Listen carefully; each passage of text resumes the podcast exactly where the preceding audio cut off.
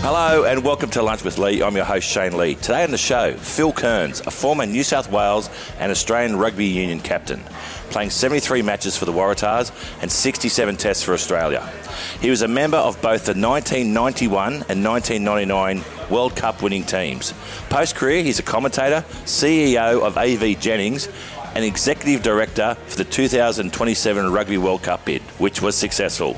And Andrew May, one of the world's leading human performance strategists and leadership coaches. He's the CEO and host of Strive Stronger podcast, focused on delivering workplace performance. Prior to this, Andrew was a middle distance runner and a high performance manager with both Cricket New South Wales and Cricket Australia, and now works with the Parramatta Football Club and was a former partner of KPMG. Let's get started.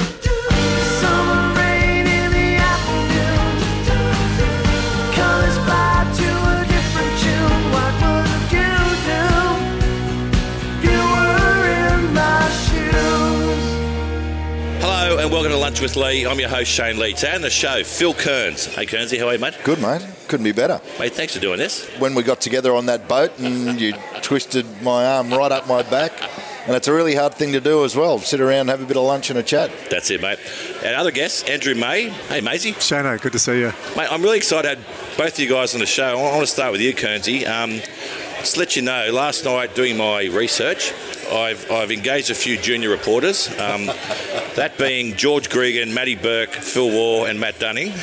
Oh my God. now, Mark, Mark Taylor always said that um, you're not a good bloke if you don't have a nickname. You've got quite a few. So the first one, the nickname Turtle, where does that come from?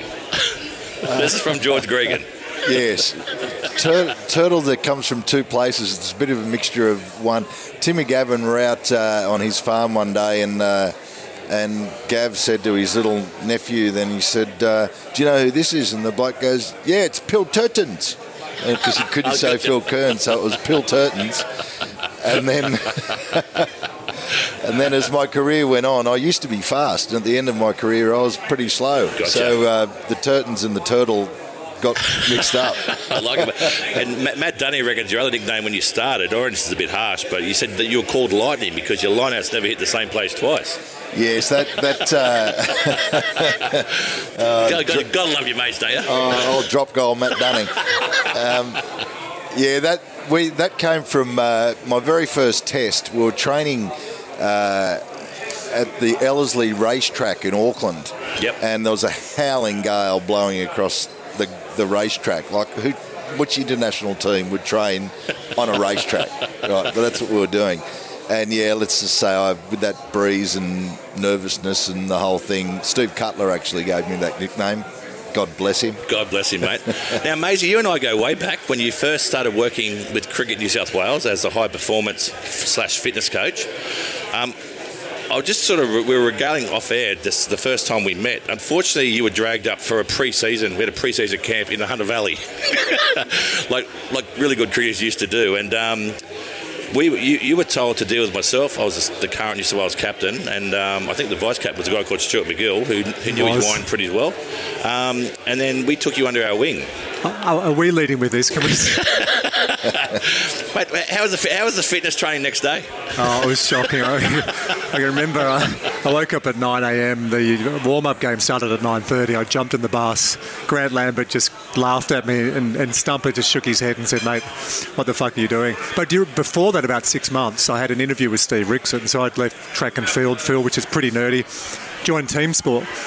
You guys have beers, like yeah, rather than Gatorade. How good Who would have this? thought? Who would have thought that beer was involved? Yeah, and you're not trying to just smash everyone. So I love the change. And I remember the interview with Steve Rixon. I rocked in with a tie, and, and Stumper looked at me and said, "What the fuck's that?" So I, I took it off. We sat down in the old uh, indoor centre at New South Wales Cricket, and I said, uh, "Mr. Rixon, is there a job description?" He said, "A job description? What's that? What do you mean?" He Yeah. said, "What are you doing tomorrow at 9 a.m.?" I said, "Oh, nothing." He said, "The boys are doing a recovery session. Why don't you come along? If they like you, stay. If not, fuck off." Like, yeah. so that was the end of the interview. I said, Is there anything else, Stumper? He said, Yeah, yeah, rule number one, don't be late, and if you're late, fuck off. So I was really clear. The following morning, I rock up 45 minutes late. I got a coffee at the, the footy stadium. You rock up, and I was really nervous. You know, entering team sport for the first time, felt really excited, like with real people in real sport. Do you remember what I said to you? Uh, fuck off. You felt like saying that. You looked at me, I shook your hand, and I said, "Oh, good day, Brett," and you Oh, went, yeah. "Hey, he's oh, my yeah. brother." What a great start! That, that would What have a been, that would been the right yeah. answer there, yeah. no, it's funny you mentioned it. Have you enjoyed the Commonwealth Games recently? Watching Oh, I loved some, it. Did you a middle distance runner? What, I what was. was. your what was your event? Fifteen hundred. Right, 1500. Yeah, Ollie Hoare. That time, Yeah. three thirty, is well the best Commonwealth Games time we've ever had. But Just, just an unfortunate surname, isn't it? yeah, Can't work on that. no, I got, got an O'Haw. Yeah. Yeah. Uh, what we can talk about though is that time and the magnitude of that. There was only one runner, Magnussen, the uh, Norwegian Olympic champion, who wasn't in that race. So that is a true world class race. Yeah. So it was phenomenal. It was, and I I like Kenny Sutcliffe's call too. Was Horde not finished yet? That's a beauty. now, Kearnsey, um, I, I want to ask you about um, uh, your stuff you've been, you did for the 2027 bid to get the Rugby World Cup here. You'd have to think we've got the women's and the men's Rugby World Yep. Cup. So well Yep. done, well done on that, by the way. Thank I know you. you did a lot of work behind the scenes. This has got to be rugby is probably it's fallen off where it was in 1999 when you were dominant in, in particularly in Australian sport. Is this a chance for rugby to be back on the world stage, particularly in Australia? Uh, uh, absolutely. I, I think there's a lot of really great grass uh, grassroots, and the, the shoots are coming through. Yep. And uh, you know, this World Cup will be not the culmination, but we're, we've started already. We're still five years away from Yep. that happening, but we've started the growth already. Um, the club competition this year has been fantastic. The Shute Shield, Parramatta beating Sydney Uni. My God, Yes. how much did I love that? That was just fantastic. We all love Sydney Uni getting beaten. It doesn't matter what sport it is, That's it. but we love it. And uh, so the, the competition's coming back, the growth of the game's coming back. Interestingly, during COVID, it was actually quite good for the game because a lot of the boys that were at private schools and the boarding houses who would normally be playing for their schools went back and played for their local town. Um, and, and that provided a lot of growth in some of the country areas. But um, for this World Cup, it'll bring about two and a half billion dollars to the Australian economy. Uh, that's the men's World Cup. The, the women's World Cup won't bring that amount of money, but it's great focus and profile for them. And the women's game, well, we've seen what our girls can do in terms of the sevens. They're, they're, incredible athletes. They're unbelievable. Yeah. And, um, and look, I, I just think, um, and, and, and we're seeing, as you said, there's some real green shoots there. We're seeing some snippets at the moment. And how quickly the public turn and want to support the Wallabies when they're doing well. Yeah, I mean, our capacity crowd at the SCG and, you know, the two other games over in uh, Western Australia and, and up in Brisbane were, were pretty full. Not quite capacity, Yeah. but not far off it. Uh, so that's that's been really positive. Uh, the Wallabies beating Argentina under pretty difficult circumstances. Sure. Half the team's injured, Yeah. and they Yeah. still got to win then. And uh, so look at the focus. or look where it's at now. Uh, we're number six in the world. Yep. All Blacks are number five. Yeah. If we win this weekend, we go to five, and they lose, they go to six. So we can move up the ranks pretty quickly. Now, so on that, so you're going through a transformation phase, and Maisie, you, what you do when you've done with KPMG, you're what, for a better term, you're a transformation specialist. So, is, Say that at dinner parties. You sit next to people. I'm a transformation Yeah, specialist. go, fuck, get me out of here. hey, Gloria, let's get My out of here. just called. I gotta go home. but no, it's um, it, it's interesting because I, just see in, in the corporate world is the corporate world sort of following almost what a high performance sporting team have done in the past. Is that, is that where the, the trend's going? We're starting to, and I'm, I'm- I'm curious what, what Phil's done with his transformation from athlete, and well, both of you as well. I've got a question in a moment on that. But I think we stuff up change in the corporate world a lot of times because we get the transformation experts or the consultants in and go, right, let's do this really deep transformation process, complicated, all this language. And you ask people, Phil, how are you? He goes, well, I'm tired. I've got no energy and, I'm all over the place. And, and now we're trying to do something new. So what I learned from Sports Channel is first of all you've just got to you know, look at capacity. How do you give people time? How Yep. do you, you help them with energy and focus on the right things? So that's the approach I take in the corporate world. Give them some capacity first. Give people agency that they actually feel like they can do something different. Then bring in the transformation. So Right. it's not rocket science, but when you try and anyone in the corporate world will get this, they'll nod. You get the experts in the consultants. They come up with new mnemonic acronym, story, and everyone goes, "Yeah, yeah, Shano." Yeah, uh, what they're really thinking: this too shall pass. Six months later, Yeah. there'll be a new leader. Feel you're laughing. You've been there. uh, we just give it lip service. So I, I learned that off sport. Okay. I'm just reflecting as you're asking that question. it's, it's funny what I'm seeing at the moment that blokes we spend our sort of first 40, 50 years, almost destroying our health, and then uh, trying to get to where we want to get to, and then the next the next 20 or 30, if you're lucky, um, trying to get it back. It's, it's funny how things change. I, Right? I work with a lot of renovators' dream, Shano, like executive males who I just look at their bodies and just go, "You're a renovator's dream." Absolutely. Sand back the floorboards, free stump, coat of paint. Well, mate, I saw it. I looked on your website, Andrew May website, and um, there's a number of shirt Oh, here uh, we go. shots with you in, in tight, tight tees. Now, I just want to know before before the photo shoot, how many push-ups and dips were you doing, and how long was the t- how long were the t-shirts in the dryer? It's a fashion item that you and I tend to uh, Yeah, leave away. Oh, no, that's too tight. Put it down. Colin That's the yeah. I- One of my best mates, Mario, I I grew up with in Dubbo, said, next time you do a photo shoot, don't wear Archie, who's my 11-year-old son's T-shirts. Uh, on that, though, Shane, when I did do that book, the publisher said to me, we want to get a few photos. You know, we'll get you out on the beach. And Yep. I, I thought I was in okay nick. And then he looked at me and said, nah, you probably better do a three-month shred, get you in proper shape before. Wow. I hung my head. So it was, it was three months. Oh, that's a bit harsh, but anyway. Now, Kurt, I want to ask you about um, you're one of only 20 guys who have won multiple World Cups in rugby, 1991 and 1999. I just want to ask you, what were the key moments in the 1991 and 1999 for you as a team that, that when you knew you you turned the you know, it's not the Michael Lynagh goal. Or, or, what, were the key moments? There any vivid moments that stand out? In in '91, we played Samoa Yeah. in. I want to say it was Clinic, Clinically. Okay, well, it's easy for you to say. Yeah, in, in Wales. And uh, what a shit ground. The, the grass was dead set almost knee high because the rain that they had Wow. had around there. And we came out of that game where, you know, expected to win by plenty. Yep. And well, I can't remember the score, I'm bad at that, but it was something like 6 3. Yep, was okay. the final Wow. score. And we played really shit rugby. And, and Bob Dwyer implored us. He said, he, he essentially said, you guys don't understand the talent that you've got in this team. And if you play to the best of your ability, we're going to win this tournament. Wow. And I think it was that, that sort of turning point where we switched and went, okay, he's actually probably right. Yeah, yep. and if we get our act into gear, we could win the tournament. And we'd had some really good victories going into the, that World Cup. So I think that was certainly one of them. Uh, 99 World Cup, the turning point. Yeah, a bit different. Yeah. And the turning point for me was um, when I had to come home. and I, I did my foot uh, against Ireland and that had to had to come home. But uh, no, I think the the, the the difference. No, sorry, I'll say the similarities in those teams were uh, the amount of leaders that were Okay. in that side. It just wasn't the captain. It was there was a bunch of people that, that were leaders, and uh, so whilst the pre- there was obviously there's always pressure on the captain. Yeah. But there was people which had great expertise and great Some experience around and you. great Yeah. um, leadership abilities around them that it just didn't all fall on the one Yeah. person. Um, Um, Matty Burke said to us, what, what was the, the message you left uh, to the guys after you, you, you left to, to go home injured? yeah, yeah. There was a, there is a little story around that.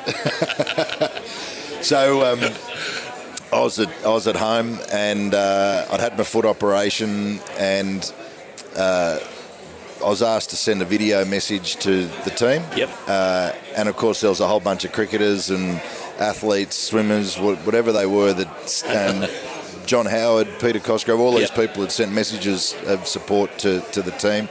And uh, it was a real til- tearjerker, and the, the tension in the team. This the boys tell me the tension in the room was just unbelievable. Right. Uh, and then they said, and, and Kearnsey's sent a message then, and if you do remember, they had VCRs back then. so I was in a VCR, and uh, and so I sent the message, and and basically the camera. We, we had a saying during the whole tournament, which is keep them nude, which meant don't let them score any points, keep Yep. them nude. Yep. Uh, tries, obviously, in particular, but uh, and we're pretty successful at that. I think against us in that whole tournament, we had one try scored against us, and that was against the USA, and Jason Little was captain, and we don't let him forget that he was skipper, and let that try go into was his opposing number that scored. Uh, so anyway, I'm, I'm on the balcony um, and my wife's videoing me, and I'm just sending this message. You know, guys, what a great team to be part of, etc., etc. And the camera's panning back, and as the camera pans back, it says I don't have a shirt on. And then, and the final said, and I said, boys, and don't forget what's driven us this whole tournament is keep them nude. And, as the fully camera fully naked. At least you weren't Jason Little. anyway, apparently it broke the tension quite a bit. The boys had a good Hilarious. laugh at my expense, and uh, and off they went and won. Good. I hope they destroyed that video. Yeah, but, uh, so do I. That'd go viral these days, wouldn't it, on the internet? Oh yeah, you can't do it these days. We might just take a quick break here now. We're at District Brasserie. Uh, it's one of my favourite restaurants based here in Chifley Tower. I think today what we're going to start with is the Octopus Carpaccio. And I can't go past the hanger steak here. It's Wagyu marbled six. We'll have some chips with that. Yeah, and uh, of course an O'Brien beer and uh, maybe a little glass of red as well.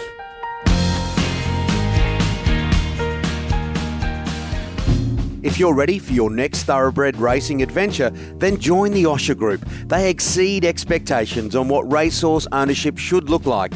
Australia's racing industry is enjoying unprecedented growth. Through a strategic, well managed, and data driven approach, there is now a very real opportunity to build a profitable and sustainable thoroughbred portfolio. Find the Osher Group online at theoshergroup.com. John O'Brien is a legend of Australia's beer industry. In 2003, he dreamed of producing a great tasting beer that could be enjoyed by everyone, free from the ill effects of mass produced wheat and barley. John began a brewing journey blending unique aromas and flavours offered by ancient grains such as sorghum and millet. He perfected recipes over time which have led to 40 local and international awards, including three gold medals at the Australian International Beer Awards, a gold medal at the Indies, and a silver medal at the Beer World Cup. Proudly 100% Aussie owned, made in Ballarat, O'Brien Beer is Australia's most awarded gluten free beer and widely available around Australia through major retailers and online at rebellionbrewing.com.au. O'Brien Beer, the beer that loves you back. Whether it's for early morning coffee and pastries, long business lunches, or post work cocktails, head to District Brasserie in Sydney's CBD. With a modern Australian menu created to hero locally sourced produce and a unique offering of charred meats cooked on a custom built charcoal oven. Situated on the ground floor of Chifley Tower, District Brasserie is open Monday to Friday for breakfast, lunch, and dinner. District Brasserie, sophisticated yet casual.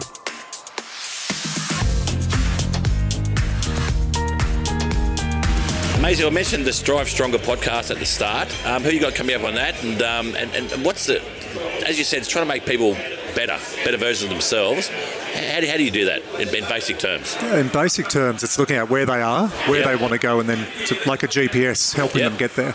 Uh, with my background you know, as an athlete, can I say athlete with you too? I haven't been to any World Cups, didn't represent Australia, so as a, a try a try hard athlete, I've got to okay you look level. fitter than both of us now, I can tell you. Yeah. Uh, learned a lot about individual fitness, studied psychology, learned a lot about mindset, and then just a lot of trials, tribulations, stuff ups in the corporate world. So it's physical well-being, psychological well-being, and also looking at leadership and transition. Um, so coming up, we've got some good ones. Todd Greenberg. Yes. Coming up, we've got uh, one of your former teammates, Georgie Gregan. Uh, Oh, yes. one of your teammates has just been on, Eddie Cowan. But it's not just athletes. We've got some business leaders. We've got Matt Comyn from CommBank. We've got a couple other Yeah. leaders we've got coming up. We've got uh, a couple I can't mention yet because uh, they've said tentatively yes. So we've got some, Yeah. some big ones. Coach, I want to ask you about um, you've done some philanthropic, some really good stuff in that space. Um, the Balmoral, Balmoral burn. You know, I'm sure you've run up that hill a couple Can I, of can I times. just give you a bit of feedback on that? shit, shit hill. Like first time I did it, I did it with a mate of mine, Shagger, and now he's was a 800, 1500 meter runner. How'd you get that nickname? He chases the girls up the hill. It's actually, no. Jeez, they did some good times. Anyway, next time choose a better hill. That is horrific when you get halfway Mm. up and your throat is in the back of your. So, so the history behind that, your your son was in hospital. What, what for what reason? And now with Humpty Dumpty, so it's providing medical equipment for Children's hospitals, hospitals children's around wards right Australia. around Australia. Uh, yeah, he was, and, and then I had the incident uh, with my daughter. I ran over her in the driveway Yeah. of our house, and actually the equipment that was uh, used to help save her life was donated by Humpty. Uh, so you know, quite serendipitous, and, and I'm sort of inextricably linked now to to Humpty. So, so talk me through that. I, I, I've got three kids. I, I, I get goosebumps, but I can't imagine the feeling as a father or a parent when you when you, when you, you, you reverse over your daughter who was 19 months old? I, I went over her forwards, uh, going forward. Oh, right, okay. Uh, I didn't see her. She ran around the front of the car. Um, we had a funny sort of shaped driveway, so the, the front of the car came up high, and you couldn't sort of see over it, and then it, you came down. Jesus. And uh, she'd run down round from the side of the house. My other son, this, my, my second child, uh, a boy Finn, he saw it happen, uh, and he said, "Dad, you just ran over her." And I didn't feel anything in the car, like it was a Touareg, you know, a big Yeah. four wheel drivey thing. So I didn't feel a thing, um, and ran around and uh, picked her up, and well, my wife picked her up and just straightened the ambulance, uh, called the ambulance, and uh, they they timed everything afterwards, and uh, the ambulance got there in seven minutes, and they Wow. said if it was nine minutes, she'd be dead. Um, so it was that out, that close. Uh, but now, you know, we've donated uh, through the Balmoral burn about $35 million worth of Amazing. equipment to about nearly 500 hospitals around the country now. Uh, and a big focus has been in uh, Northern Territory over the last couple Yep. of years, and Yep. there's a lot's gone up there, but still donating all around the place. And uh, so the burn's, you know, part of my life. So I, I, want to, I always thought, what, what would her teenage years be like when you know, you're still the dad and you've got to push back on her and she, you tell her to do something, she goes, but you run over me, dad. Well, she already has used that several times. She's uh, she's she's 18 now, and uh, and you know you might say something. What Yeah. do you care, Dad? You tried to kill me. Oh, yeah, love that. thanks, thanks, darling. And your, your other daughter, Matilda, was uh, is an Olympian athlete. So good genes in the family. Yeah, yeah, they're they're both tough. She um she competed in Tokyo. Was that last year? In yeah, water- last water year. polo. Water polo Yep, last year. Uh, she's um, studying at the University of Southern California, and as she speak, as we speak, she's in Budapest um, with the Stingers, the, the Australian women's water polo team. Great. Uh, get playing in Hungary, then off to Italy, and then off to Spain. So shit life. And Us cricketers, we get Pakistan, India, Sri Lanka, fucking New Bangladesh. Like, oh, we love all our Bangladesh uh, listeners out there, but come on. Italy, yeah, Budapest. Um, yeah. If you're enjoying this episode, maybe check out a previous one where I interviewed the former Premier of New South Wales, Gladys Berejiklian, and Todd Greenberg, where we spoke about all things sport and politics. Maisie, just a, a quick one. Uh, in short, you, you would have coached um, both team sport players and individual athletes. What's the biggest difference? Is, is there a real selfishness with individual athletes? Yeah, selfishness, self-centeredness. Uh, if you get the self-centeredness right, they Yeah. can still assimilate back into the real world. Right. Selfishness. Some elite athletes that I have worked with, trained with, often never make the transition back. So I think naturally in a team sport, you've got 11, 13, 15, 18 in AFL. So you actually have to know about team and about communication. Otherwise, you just get hooked. So yeah, I find it's much tougher though in, in individual sports. Like if you look at an Olympic sport, we're talking about Ollie Hoare. If he wins, it's his fault. If he loses, it's his fault.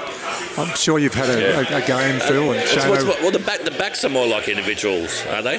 Yeah, yeah, you know, you know, they do swap makeup colours and things like that. they do, but nail polish no, nail eh? polish colours. No, actually, it's a, it's a really good question because I didn't know I was allowed to ask questions, but No, I was going to yeah. Was to ask you that because I you think about a tennis player and all they do all day is think about themselves, Yep. and then when they're sick about thinking about themselves, they hire someone to think about them. And Yeah. and like how do you the only normal tennis player I ever met was um, was Paddy Rafter, and I think that's because he had about a thousand brothers and sisters, and like you have to care about other people Yeah. in that. We're scenario. getting into a domain. I'll do this short, Shano, because this is what I do in my podcast. But Yeah. when we talk about mental skills, individual or team athletes, Phil, you look at that base. So, what's the storytelling, but also what's your identity? And if an athlete is the rugby player, the cricket player, the water polo, water polo athlete, and they're nothing else outside that, they're the ones that really struggle because invariably the tournaments and the trophies come and go, and you're left with you and relationships and what you are. So, I spend a lot of time with our young players at Parramatta who are you outside of rugby league? Uh, you know, what, what do you do in the community? What are your hobbies and interests? And uh, BA sometimes, ah, don't worry about all that shit, just get them to win fucking games, mate.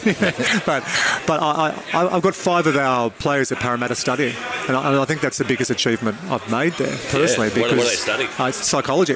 Right, okay. Mainly psychology. Ryan Matterson's doing a, a combined uh, phys ed, psych. Uh, Will is doing a, a business course. Oh, I look, look forward to seeing the results. No, no, can, can I ask? I, I've got a question. I just, Fail. um, for both of you, I was thinking about this. You you got two both two World Cups each in, in two yeah, very challenging, tough sports. A lot of athletes don't make the transition to then a life outside that. Let's say the business world, philanthropy, whatever it is. So, Phil, I'll start with you first. What did you do to get down? Eddie Cowan said this beautifully. You get to the top of the mountain, and then you can see the next mountain. And a lot of elite athletes think you're just going to paraglide across, but you've got to come down and start again. So, what did you do? Uh, I was lucky because half of my career was amateur and the other half was professional. So the amateur game, you knew that you had to have a life outside, and so you were preparing for that, you know, ten years in advance. Um, so it was always in the back of your mind that that's that's what you had to do. And so when you'd go to a function or whatever it might be, I'm going to talk to that dude because I don't know what they do, but they could be important to me in the future. But you know, without consciously saying that to yourself, that's essentially what you were doing. And that's how you mix with people, and that's how you built your contacts, and that's what makes the world go round. But it also gives you a broader perspective on life. And you know, a lot of athletes do the same to me as they would to you. They say, "What what should I do when I finish rugby?" And I go, okay, well, first thing you do is you write down all the things that you don't want to do, and then that narrows the thing of what you do want to do. And then you start working through, as you would, with their skills and what can they do moving forward and try and give them some sort of basis for, for that. And confidence. I remember chatting to one of the swimmers who will re- remain nameless, uh, but he, he said to me one of the issues he had is there was only two things in his life. From the time he was a little boy all the way through to winning Olympic medals, there was time and there was distance. They are the only two factors in his life. And when you go out to the big world, there's a billion other factors that you've got to take into into into It's, it's really interesting what you said because I think my timing wise, I started for New South Wales in 1989. I know you made your debut in 89. I finished in 2002 and 89 and 95 was semi professional. I think I put the semi in professional then. but, um, and then from that next part, it was, and yeah, so I went to university and, and knew I had to study and I wanted to too. I wanted to, you know, you're in a real bubble in a, in a elite sporting team, and uh, if you get caught up in that sort of, you get bogged down in the minutiae of, of that existence. But you I can want to, struggle. you, you're flippant on this, and you're going, I studied, but Yeah. you, you did. You played two World Cups. You retired pretty young. You were 29. You had your yeah. knees. We'll try Yeah. to get them sorted out, and Yeah. you and I had some, some discussions on Yeah. that as well at the time. And good Paddy Farhart, Yeah. I think, said, "Mate, get out of here. Yeah. Go Yeah. do something else." But but what did you do? Because you know, you've with Maxi built and sold a business and been successful, and now what you're doing Well, with for- podcasting. For, me, I, I always found um, all my mates that I, I sort of um, I still got now were, were mates outside of cricket, so I wasn't relying on my teammates. Um, I wanted to get out of that world. I was always interested in other people, and, and I remember those functions. I, I was one of the few guys actually talking to everyone, and and it wasn't. Yeah, it's so important, and and, and you, you never know where you're going to end up, and and the big thing is be nice. Adam It's not so Gilchrist- hard to be fucking nice. Gilly's on the board of Travelex Yeah. uh, because of that. You know, Yeah, went to a that's Travelex yeah. function. I think that most of the Aussie team were like, oh, let's get out of here. What time's first bus? Yeah. Uh, Gilly was still chatting. We talked about um, tennis horse before, and all the my junior reporters from George Gregan through to Matt Dunning, they, they all said, "Don't ask Kearnsey about any rugby stuff. Ask him about his most proud moment, winning the 2011 Sydney to Hobart." they said you just love that. I, I did three Sydney to Hobarts, 9, 10 and 11. We won in 2011 uh, on Anthony Bell's boat, Yeah. uh, Okay. Loyal. And, um, mate, I'm a shit sailor. I vomited the whole way, every, all three times. And uh, we, we uh, I, I'm one of those people that I'm able to be seasick and spew, but I can just keep going Right. and did that. And Phil Waugh was actually the same. He was on the boat as well. We had some others. Um, I, I won't name Karl Stefanovic. Um, Well, well that, that was my question. Like, uh, how you say proud? How did you not drown Larry Emdur and Karl Stefanovic, like, or at least vomit on him? Larry did the first two with us, and then he didn't do the third one. Yeah. Uh, Karl did the third one, and we won. Yes, So he's done one, and so Larry's like, why didn't I not go?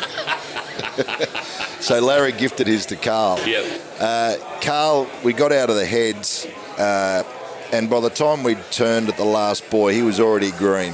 Wow. And literally, we, we hadn't gone through the heads yet, and he was green. by the time we'd got round the last buoy, he was vomiting, and one of the boys said to him, it might have even been Wari, I think.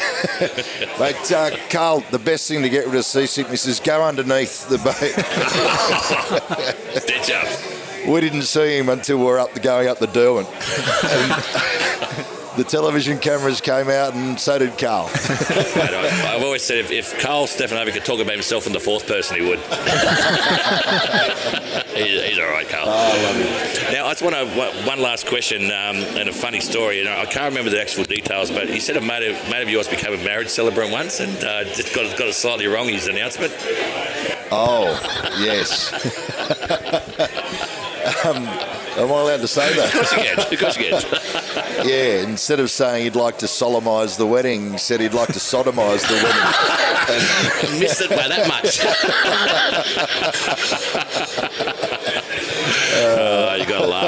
Look, I want to I want to thank you both um, for coming on the show. We're here at District Brasserie um, in Chifley Tower, who's a fantastic sponsor of the show. We have a nice little lunch now, and um, I've eaten here regularly. yeah, it's a really good, really good venue. So come and check it out. Stay in town for lunch or dinner. They're open and for breakfast in the morning. Um, Maisie, I've known you forever, and um, mate, the Strive Stronger podcast, guys, go and check it out. It's really, it's much more of a deep dive than Lunch with Lee. I always said Lunch with Lee's like I 60 minutes. this is more fun. Like, what, what am I doing? Sit yeah. up in a restaurant, get your mates in, and just have a chat. It's great. That's it, mate. It's just you get paid to go to lunch, and, and Kearnsey, mate, you're a you're a you're an Aussie legend, mate, superstar. And you've, al- the thing I liked about when I spoke about to all my junior reporters from Gregan to Burke to Waugh to Dunning, they all said amazing bloke. So um, I think you. if your peers say that, it's a big big big compliment. Thanks, mate. Can I can I also just say on that that um, Matt Dunning. So, do you know how much a personality weighs? Personality weighs about 45 kilo. Yep. Because Matt Dunning used to weigh about 135 kilo, and now he's down to 90. I So that personality It's gone. It's gone. He's got no personality anymore. I, uh, I'm going to stick up for him as the strength and conditioning coach. Jeez, he looks lean. He looks, Uh, it is official. A personality weighs 45 kilos. I love it, boys. Thanks very much. Thank you, Cheers, Shano. guys. Bye. That's it for Lunch with Lee this week. A big thank you goes out to our guests, Phil Kearns and Andrew May. Thanks to our sponsors, O'Brien Beer and the Osher Group. And thanks to District Brasserie for once again hosting a fantastic lunch here in Sydney. Make sure you hit follow on Apple Podcasts or Spotify or wherever you get your podcasts from. And look, do us a favour and hit five stars. And if you're passionate, please leave a review. Lunch with Lee photography was done by Felicity Kelly. You can find her on Instagram at Felicity Kelly Portraits. And a big thank as always to our producer Dan McHugh. And we'll be back with some more interesting guests next time on Lunch with Lee. We'll see you then.